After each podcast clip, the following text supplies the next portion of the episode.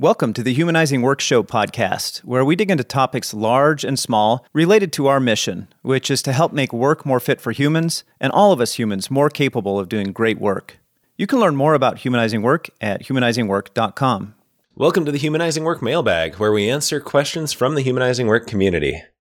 If you've got a question you've been noodling on, email us at mailbag at humanizingwork.com and we'll see if we've got a good answer for you. This week's question came from my mom. Thanks, Mom. Who was an executive admin at Microsoft, and she's worked in several large organizations over a long and illustrious career. And she mentioned how she loathed the frequent birthday celebrations. That feeling that you've got to smile and go along to be a team player, that everyone's got to sign the card or contribute to a gift or bring some treats, and then interrupt their day for what often felt like a forced celebration to her.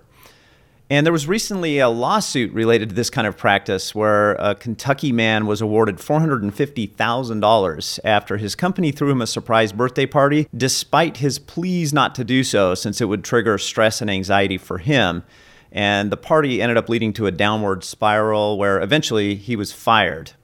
So my mom also talked about other team morale events like axe throwing and bowling and ropes courses that she was asked to participate in over the years, and other times that someone decided to do something fun as a team outside of work. And in her experience, most leaders made those experiences mandatory, with one exception, who was her favorite executive that she ever worked for, who made it very clear that if anyone didn't want to attend, they could skip it with no questions asked and no repercussions from anyone.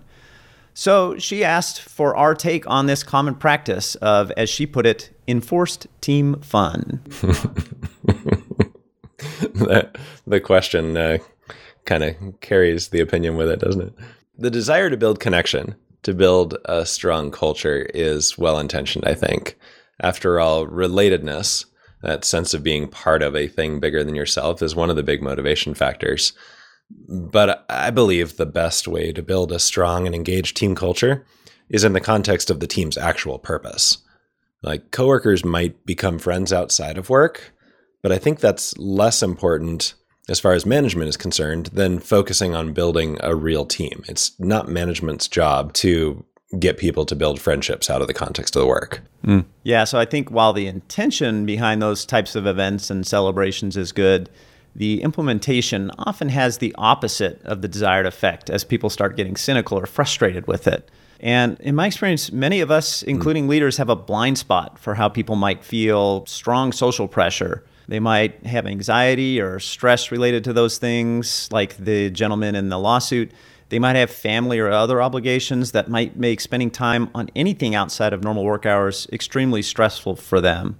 Now, that said, I'm also aware that there are people on teams who consider anything other than doing their own tasks solo to be a distraction from the real work. And I know that effective teams need to do a lot of things beyond individual tasks to become a real team, like leadership development, creating team working agreements, improving the team's work system with retrospectives.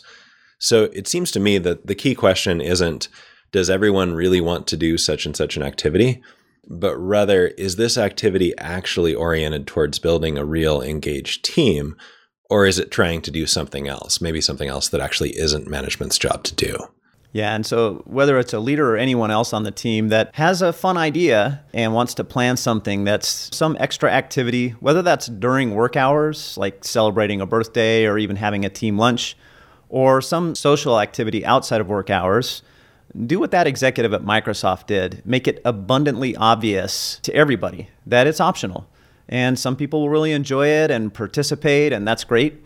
Others won't make it, and that doesn't say anything about their level of engagement or willingness to engage with the team at work. So make it really clear to the whole team that a choice not to attend is valued as much as the choice to attend. And then be on the lookout for any subtle social pressure from anyone that might conflict with that stance.